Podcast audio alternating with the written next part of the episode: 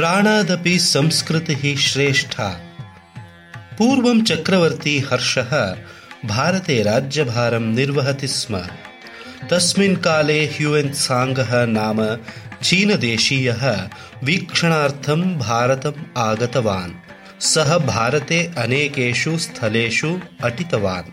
अत्रत्य जनानां विषये ज्ञातवान्। भारतीयसंस्कृतिम् अधीतवान्। विविधान् धर्मग्रन्थान् विविधानि ऐतिहासिकवस्तूनि च सङ्गृहीतवान्। सः स्वदेशगमनतः पूर्वं हर्षचक्रवर्तिनं दृष्टवान्। तं स्वानुभवं निवेदितवान्।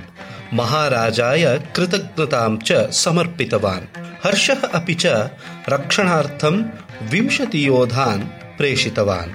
प्रयाणारम्भसमये हर्षः योधान् उद्दिश्य उक्तवान्।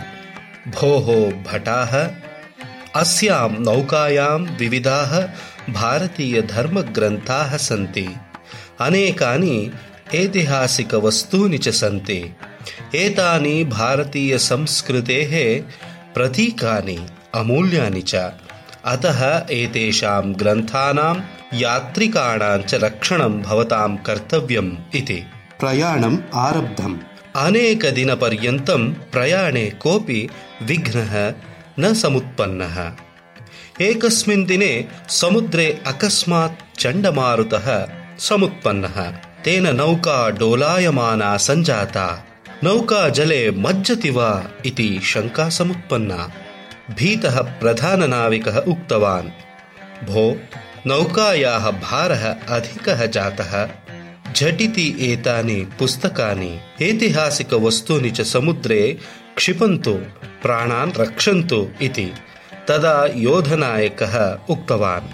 योद्धाः एषः अस्माकम् अग्निपरीक्षाकालः धर्मग्रन्थानाम् ऐतिहासिकवस्तूनां तद्वारा भारतीयसंस्कृतेः च रक्षणम् अस्माकम् आद्यं कर्तव्यम्। तदर्थं सर्वे सिद्धाः भवन्तु प्राणान् समर्प्य अपि कर्तव्यं परिपालनीयम् इति नायकस्य वचनं श्रुत्वा योद्धाः झटिति एकैकशः तृणमिव स्वशरीरम् एव समुद्रे क्षिप्तवन्तः। संस्कृतेः रक्षणार्थं स्वप्राणान् एव समर्पितवन्तः। अत्याश्चर्यकम् एतद् दृश्यं दृष्टवतः ह्यून्साङ्गस्य नेत्रयोः अश्रुबिन्दवः उदिताः